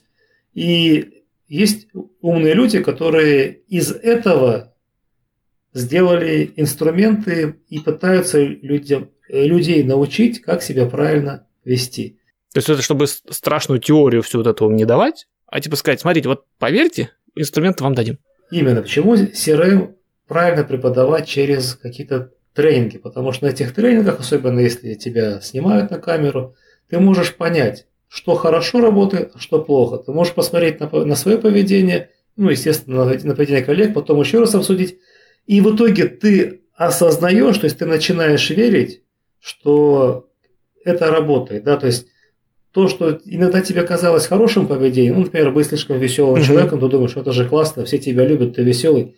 И тут выясняется, что твои шутки, в общем-то, ухудшили ситуацию, усугубили. То есть тебя начинают избегать, потому что твоя язва э, людям не нравится. А ты думал, что ты рубаха парень, и все тебя любят. Так что, подчеркну, это не наука, это вот инструментарий которому человек постоянно учится. Не обязательно быть в самолете, да, то есть риски можно и дома оценивать, например, дорогу, когда переходишь, например. То есть такая комплексная штука получается. А, то есть то, то, что всегда было, просто это взяли и структуризовали, структурировали. Вот что такое CRM. Ну а дальше задача человека понять, поверить и применять. И перепроверять потом с этим не рождаются, и этому не учатся за одну тренировку, да, то есть этому нужно тренироваться из полета в полет. Ну, а с другой стороны, это не, не про взаимодействие вот двух пилотов друг с другом или вообще, в принципе, людей, а это про все ресурсы. То есть, фактически, CRM начинается с моего, там, не знаю, с IMSafe, вот эти вот э, чек-листы, э, так называемые, которые я к себе применяю, прежде чем из дома вообще выехать. Да, да, да, это все вот уже сейчас, вот, когда это уже модно на протяжении трех десятилетий, много чего уже придумали, IMSafe и так далее и тому подобное. Уже есть трактовка как Company Resource Management, ну, потому да. что сложно требовать Crew Resource Management, если в компании все плохо с культурой безопасности полета, да. Подготовки CBT, Competency Based Training, это же все идет оттуда, да, то есть CRM настолько уже распространился, что он как воздух, он уже есть, с этим никто не спорит, по крайней мере, за пределами России. Россия спорит еще. Мне тут сложно оценить, потому что я с ними никогда не работал. Кстати, по поводу CRM и взаимодействия в кокпите. Тоже уже обсуждали, но тем не менее интересны разные точки зрения. Я когда, не знаю, насколько это про CRM, э, или про наши российские реалии одновременно, э, приведу обратный пример сначала. Я когда здесь летаю, для меня это было сюрпризом. Э, я пилот, командир воздушного судна, по факту, PIC. Я лечу в самолете, у меня со мной летит еще кто-то я несу полноразмерную э, единоличную ответственность за обеспечение безопасности полета на своем воздушном судне. Это прямо в фаре написано, это требование. Но при этом никто формально и по факту не мешает мне технически передать управление любому другому человеку, который у меня справа сидит, турист, там, друг, неважно. Он подержится за штурвальчик, что-то там порулит. Понятно, что он не контролирует самолет, я продолжаю его контролировать. Но никаких легальных проблем никаких юридических проблем с этим не возникает. Когда я прилетел в Москву и с Андреем Альбертовичем э, сел в Цесну, э, меня сначала насторожило, что он меня посадил вправо. Я привыкший уже здесь, что если тебя катаются на самолете, тебя, скорее всего, посадят влево, чтобы ты, ну, прям, ну, вау, все, все впитал в себя. Я отчасти поэтому сейчас тщательно работаю над правым сиденьем в Цесне, чтобы вот это вот э, впечатление производить на человека. Может, кто-нибудь в авиации останется. Spread the word, что называется, и так далее. Он меня посадил вправо, и на мой э, робкий вопрос, а можно я тоже, типа, немножко пролю, я пилот, правда? Он говорит, нет, нельзя, э, там какой-то, сослался на какой-то закон, и типа вот нельзя, нельзя. Это тоже особенность нашего вот, э, нашей организации авиации. Почему нельзя? Нет, я думаю, это особенность конкретного человека, потому что... Нет такого закона? По катушке. У нас у нас вообще много чего интересного. У нас до последнего времени с PPL зарабатывали, то есть эти покатушки, у нас очень много покатушек устраивается. Это что за деньги? Ну, По идее, это так нельзя делать. Ну, вообще нет. Но, но так делали. И дать попилотировать, по-моему, это святое. Поэтому я немножко удивлен, что где-то есть настолько принципиальные инструкторы, которые не дают попилотировать человеку, заплатившему деньги за покатушку. Ну, как попилотировать? Мы понимаем, насколько попилотировать, но то, тому человеку, и даже мне на том этапе, это было бы уже типа вау, я лечу над Москвой на самолете руками сам. Потому что, опять же, приведу пример. Мы прилетели, а, по времени это было чуть позже, то есть мне не, на, не настолько больше опыта. Я тоже студент все еще, я еще никакой не пилот э, в привычном понимании этого слова. Лицензия есть, пилота нет. ни пассажиров, ничего не могу возить. И мы прилетели куда, господи? В Миннесота, Висконсин, соответственно. Через, через границу штата переехали, приехали 1 января утром, 25 градусов мороза. А, на аэродром нашли человека нам, который с нами полетит, инструктора. Он мне отдал самолет в руки полностью. С первой вообще минуты, с руления. Человек видит меня в первый раз в жизни. А, просто поговорили с ним до еще всего, там какой-то брифинг прошли, и он понимает, что я, ну, в теме немножко. Я взлетал сам зимой в снегу впервые в жизни, полетал там вокруг, с ним поговорил, он посмотрел, как я летаю, и я в итоге этот самолет сажал. Понятно, что у меня уже лицензия на руках, но он, еще раз повторюсь, он видит меня впервые в жизни вообще. Он не видел меня никогда и больше не увидит. Я сажал самолет зимой на ну, она там чистая, но все равно какая-то холодная, как минимум, с каким-то льдом, снегом, по усу. Вопросов у человека не возникло вообще. Ну, смотрите, вы же летаете на самолете, где вы, по большому счету, если убьетесь, то убьете только себя самого, да? Не, ну вот на, там в Москве на Цесне то же самое. И в Москве то же самое, говорю. Поэтому а давать, не давать человеку, которого ты впервые в жизни видишь, ты целиком на ответственности того, кто несет ответственность, да, такой вот немножко сумбурную mm-hmm. фразу применил. То есть, насколько он в себе уверен. Ну, как инструктор скажу, или как здесь сейчас я летаю, да, то есть э, каждый день ты видишь человека, которого ты впервые в жизни видишь, да, и как он себе, ну ты же ему доверяешь, да. Ну, в моем случае это сертифицированные пилоты, конечно же. В вашем случае, да, это специалист. Но это еще ни о чем не говорит, потому что 737 это не такой самолет, как Cessna, да, немножко побыстрее летает. Приходилось очень много с курсантами летать, многих из которых ты тоже знал, что они существуют, но впервые с ними в кабине оказался. И как-то же ты им доверяешь, приходится доверять. Так вот, э, разные же бывают пилоты и разные пилоты-инструкторы. В принципе, когда ты уже ну, получил какой-то опыт, ты можешь хоть девочку с улицы взять и дать ей взлетать, потому что ты всегда можешь исправить. Ну, почему я начал с того, что... Ну, а если что-то случится, максимум, что двое убьются. Ну, да. да. Это же не, не Boeing 737. Поэтому, если они настолько в себе уверены, ну, опять же, с чего начали, он же несет единоличную ответственность. Ну, вот он и решил... Не брать ее на себя. Ну, точнее, взять ее в, таки, в не такой брать форме. И, и, и в руки, и, и, и штурвал не перейдет даже, даже на прямолинейном участке. Ну, его право, и с точки зрения всех нормативных актов, кто, кто его осудит, он молодец. Ну да, но нету никакого да, прямого запрета. То есть нет такого, что типа дал я порулить и не могу садись. сказать, что в наших нет. Я плохо а. разбираюсь в законах General Aviation. Согласен. В моем случае на 737, естественно, я не могу никого в кабину пустить дать ему попилотировать между этими двумя случаями пропасть. Тут я согласен абсолютно. Я тоже никого не пущу. Я дорасту. Я, я расту и дорасту. Но вот, Иншаллах. Бог даст, доживу, а там уже оно как-то само произойдет. Э, я на этом пути уже. Но да, действительно, там, там немножко другая история. А тут даже я на своем уже этапе, я считаю, что моя уже какая-то роль в том, чтобы люди приходили в авиацию, например, она уже какая-то есть. И я уже, уже знаю, что пара человек задумалась. Я начал эту, эту инвазию. Начал распространять эту эпидемию. Один человек у меня, кстати, неплохо отлетал. Дяденька ему впервые, в моей карьере впервые, ему, как это, по классике, день рождения, сюрприз, аэропорт, э, вот вон тот самолет, сейчас полетим, вау, круто. Так отлетал хорошо. В жизни в Цесне не сидел. Я, наверное, из всего полета минут 40 не трогал самолет вообще. Ноль подготовки. Настолько естественно. Если у человека хорошая координация движений, то, в принципе, в горизонте хорошо летает. Он разворачивался. Я, да, я говорю, да, в горизонте. Я имею, я имею в виду с маневрированием в горизонте. Да, да. Конечно, посадка там другое. А, нет, посадка у него забралась. И само собой. Нет, да, да, но... я хочу домой. Пилотирование, маневрирование. Единственное, что спрашиваешь, спрашиваешь, где аэродром находится, он не может сказать. Но это нормально, все, все Он на 180 есть. разворачивался визуально. Он не знал, как приборы читать. Он разворачивался и плюс-минус, ну ладно, не, не, в, не в ограничениях, конечно, но ну да, он, нет, он прямо чувствовал. И первый поворот он сделал сам. Чуть я педальками, естественно, играл. Говорю, ну, ну давай поверни налево. Он говорит, а насколько его наклонять, типа, я не знаю. Я говорю, ну наклони как комфортно. И он реально вот так вкусненько положил, там, не знаю, градусов 25. Ноль вопросов. Как бы это узнать? Как вот он бы это почувствовал? Надо к инструктору идти, огромные деньги платить. А мне, как мы только что упомянули, денег платить не то, что не нужно, нельзя. Не могу я зарабатывать на этих вещах. Э, э, люди, кстати, для них большой сюрприз. А сколько будет стоить вот самолет? Я говорю, практически нисколько. Нет, там же, насколько я знаю, пассажир же тоже может за аренду заплатить. Ох, это, опять же, я не помню, с кем мы обсуждали, что самое сложное в карьере частного пилота. Это помешать пассажиру, которому понравилось летать, заплатить за полет. В последний раз мне, я четко говорю, мне нельзя платить вообще.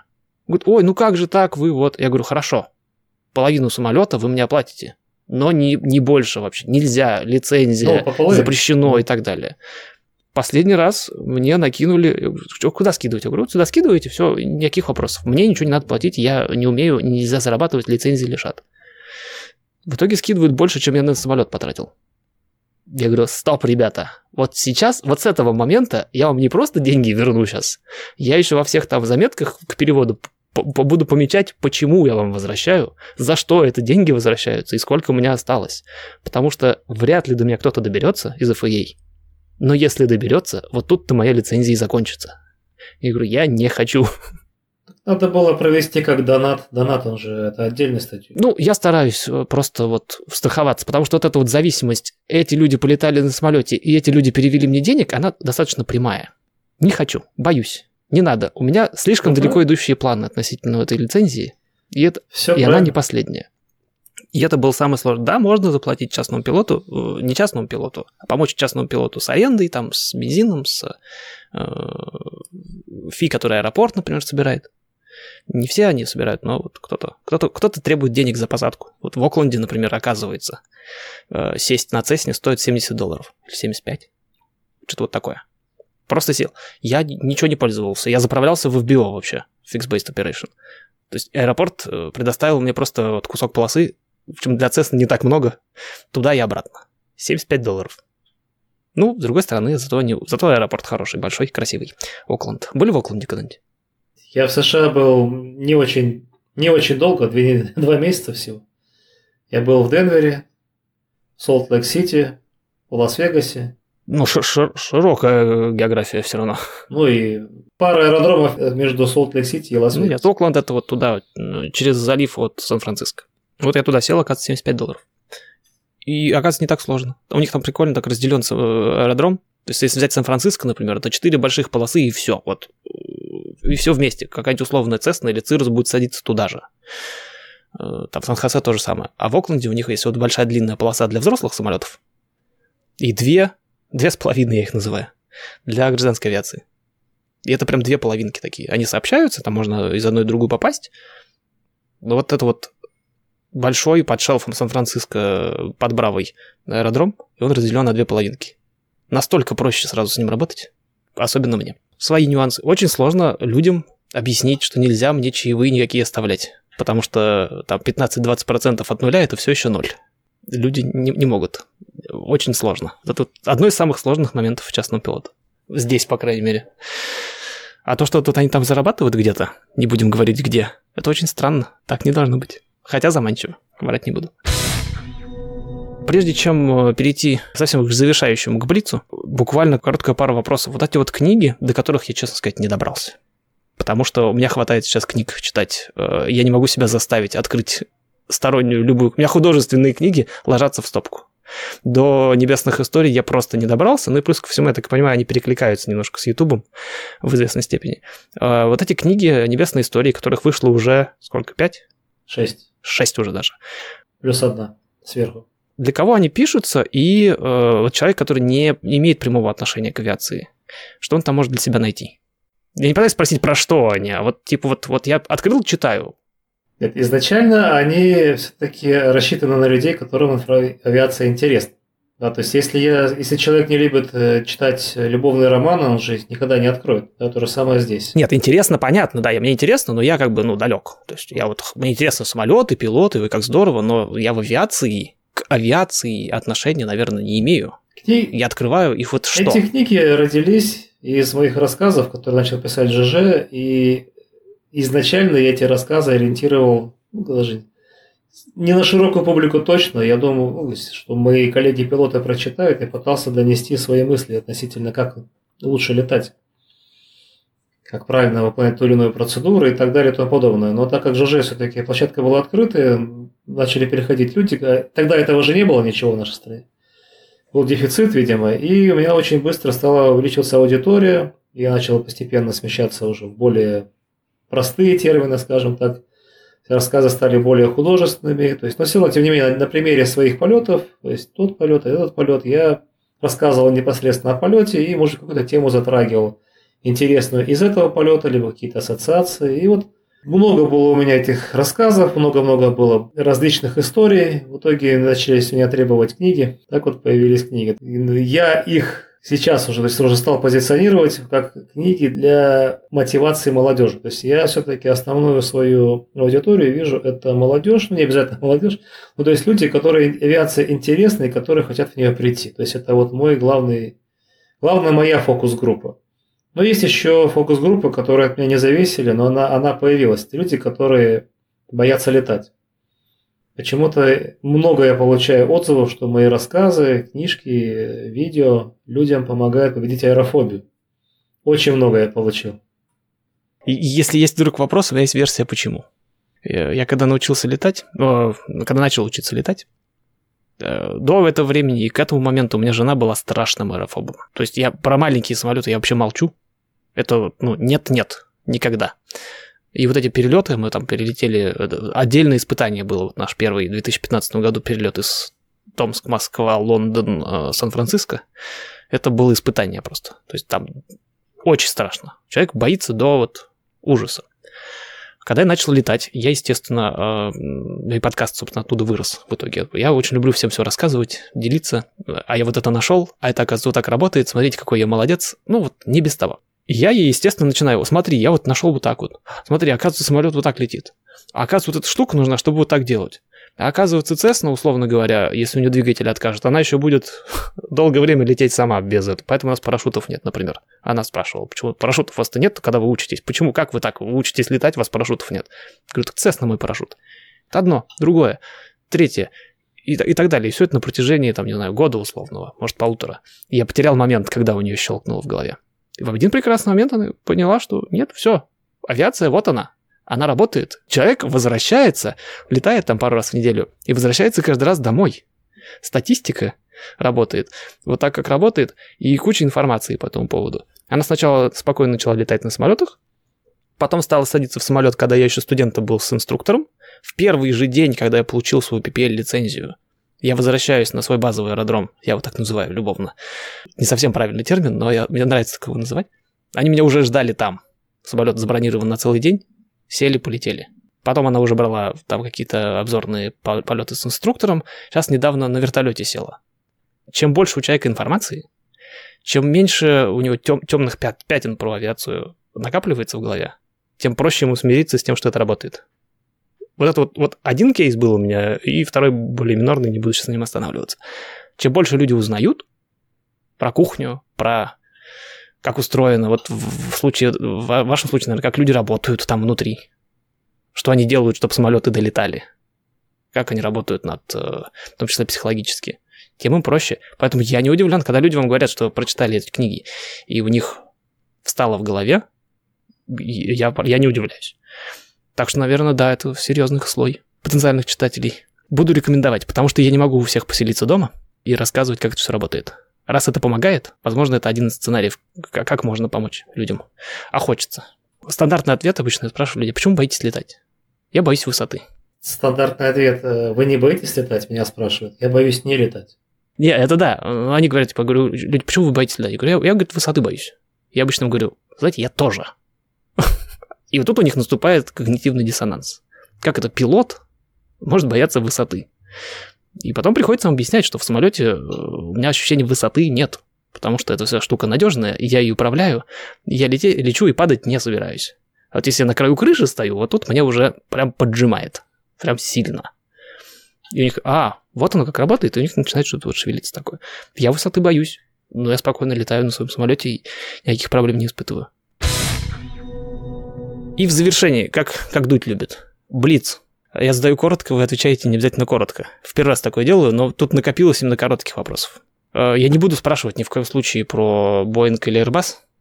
И уж тем более э, сайт-стик или штурвал. Это очень много копий сломано, и это все что Android или iOS. Невозможно правильного ответа найти. Не будем вообще даже трогать эту тему, хотя меня э, несколько человек просило. Нет, идите в интернете вот так просто. Другой вопрос. Курица или рыба? Курица. Правда же, что э, пилоты в полетах, они разную еду едят, что это не байка. В большинстве авиакомпаний это введено за правило. Либо если еда одинаковая, то должно быть не меньше 4 часов или даже больше. Разница между приемами пищи, в смысле? Да, да, да. И причем это распространяется не только на самолет, но и в некоторых авиакомпаниях распространяется и на время до полета. Если находишься в эстафете, например. То есть, если у тебя, например, там пересадка, э, ты уже в аэропорту и типа ждешь следующего рейса, например. Ну, например, ты находишься в эстафете, лейовер, да? Все, теперь понял, да, я на английском понял. Да, в некоторых авиакомпаниях ничего на эту тему не сказано. То есть я думаю, что это все-таки правила авиакомпании, хотя не уверен. Но в российских правилах этого точно нет. Ну, я тоже не, не слышал, нигде сейчас читаю книги, ни- нигде не написано.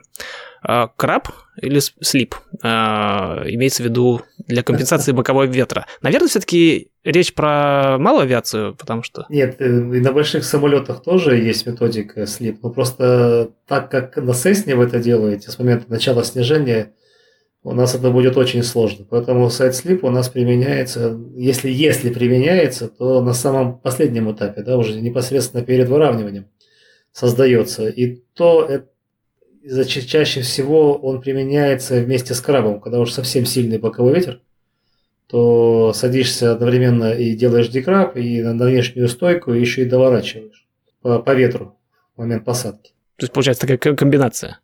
Да, потому что если как на Сесне лететь, там, образно говоря, с тысячи футов и создать скольжение, то заколебешься этим сроком управить, потому что моменты от двигателей, которые ты гоняешь туда-сюда, ты задолбаешься компенсировать педалью. Еще же вытащить его потом надо успеть. Да, поэтому... Потому что даже я на Цесне чувствую вот эту просадку, когда я выхожу из форвард слипа. Она немножко делает вот так вот, потому что меняется уже аэродинамика, она делает немножко вниз, легкая перегрузочка, и потом она пошла дальше. А эта штука на, тяжелее. На мой взгляд, на мой взгляд, самая простая методика это вот краб. Летишь с крабом, и там либо перед посадкой его устраняешь, либо непосредственно момент касания. Проще нее, мне кажется, ничего не существует. Особенно если с пассажиры сзади сидят. Потому что там в условной Цесне э, те, которые сидят на задних сиденьях, они очень хорошо чувствуют, что там и куда наклонилось. Абсолютно. И куда Но поехало. вообще, опять же, хочу дополнить, когда у тебя уже за, за спиной сотни посадок, ты вообще не думаешь, что ты сейчас делаешь. Ты просто берешь и сажаешь самолет.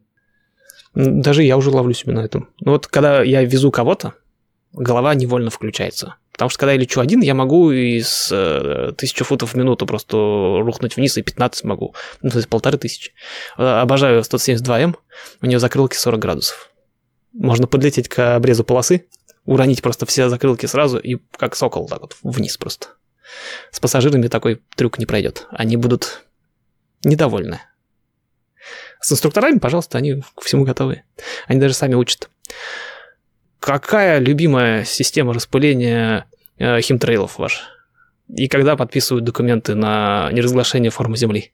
Нет, ну это же э, конфиденциальная информация, я, к сожалению, не могу в подкасте об этом рассказать. Черт, я, я тоже никак не могу никому рассказать. Думал, хоть кто-нибудь расскажет. Все, извините, товарищи, это останется тайной пока что. Не получилось раскрыть секрет. Все полтора часа до этого записи, не знаю, сколько там в монтаж войдет, я пытался просто разговорить э, и поймать. Нет, не получилось поймать и здесь. И, наверное, коль скоро мы пошли по Дудевскому, Блицу в конце. Э, Последний вопрос в духе э, Дудя. Оказавшись перед братьями Райт, что бы вы им сказали? Я бы сказал, верная дорога, дети, товарищи. Первое, что пришло в голову. То есть без спойлеров, да? Нет, на самом деле, вот мы смеемся, смеемся, но ведь они же бесстрашные люди. Они действительно не испугались на этой хренотени, которую они собрали из говна и палок, подняться в небо. Ведь потому что шансов, точнее, скажем так, вероятности покалечиться у них было гораздо больше, чем не покалечиться. И сколько до них еще покалечилось, кстати. И тем не менее, они это сделали и показали всему миру, что в этом направлении можно двигаться и нужно двигаться. Поэтому я бы пожал им руки. Им, правда, э, ходит, по крайней мере, опять же, не знаю, сколько это байка, что они в свое время запатентовали полеты на самолете. И затормозили э, развитие авиации там на сколько-то там кучу лет в свое, в то, в, в дикое время. Не слышал. Опять же, я в крае муха где-то, я не уточняю, я сейчас только что вспомнил. Но я сомневаюсь, что в то время было, был слишком, слишком большой спрос на это дело. Большое вам спасибо, что согласились к нам заглянуть, потому что это важно. Э, я пытаюсь, опять же, повторюсь, в рамках этой серии собирать как можно больше разных мнений. И, честно сказать, для меня, не буду говорить сюрприз, это же цель была. У меня получилось, и здорово, спасибо вам, что заглянули. Это очень ценная была вся информация. Э, я постараюсь поменьше монтировать, побольше оставлять, потому что, повторюсь, я этот подкаст пишу для себя. И все, что я вот здесь пытаюсь выяснить, я выясняю сам, а потом уже доношу людям, и что это кто-то слышит еще, это просто огромный бонус для меня, и, и круто, и классно. Я надеюсь, что я нагребу за свою карьеру еще каких-нибудь э, моментов, и мы с вами еще когда-нибудь встретимся и обсудим что-нибудь еще. Потому что чем дальше пилот растет, а хороший пилот учится постоянно, это э, такая известная формулировка. Я буду учиться дальше и, скорее всего, вернусь к вам уже, наверное, с книгами. Потому что я так сейчас послушал. Э, у меня настольная книга сейчас, одна из. Это Stick and Rudder этого. Классическая книга. Фамилия какая-то немецкого товарища. Выпала, потому что, видимо, уже устал. Э, дяденька робот опять же скажет сейчас мне вот фамилию, а я вам пришлю потом в Телеграме. Я, конечно, скажу Вольфганг Лангевиша, но бог их знает, как эти немецкие фамилии читать. И немецкие ли вообще. Она э, пытается... Э, она очень старая, раритетная. Она рассказывает авиации вот этим старым человеческим языком. Очень полезно.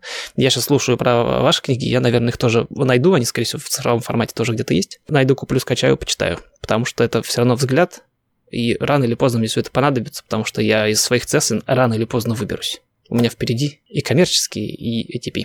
Спасибо большое, Денис Сергеевич. Хорошо, Георгий, спасибо за приглашение и мое традиционное пожелание в конце. Летайте безопасно.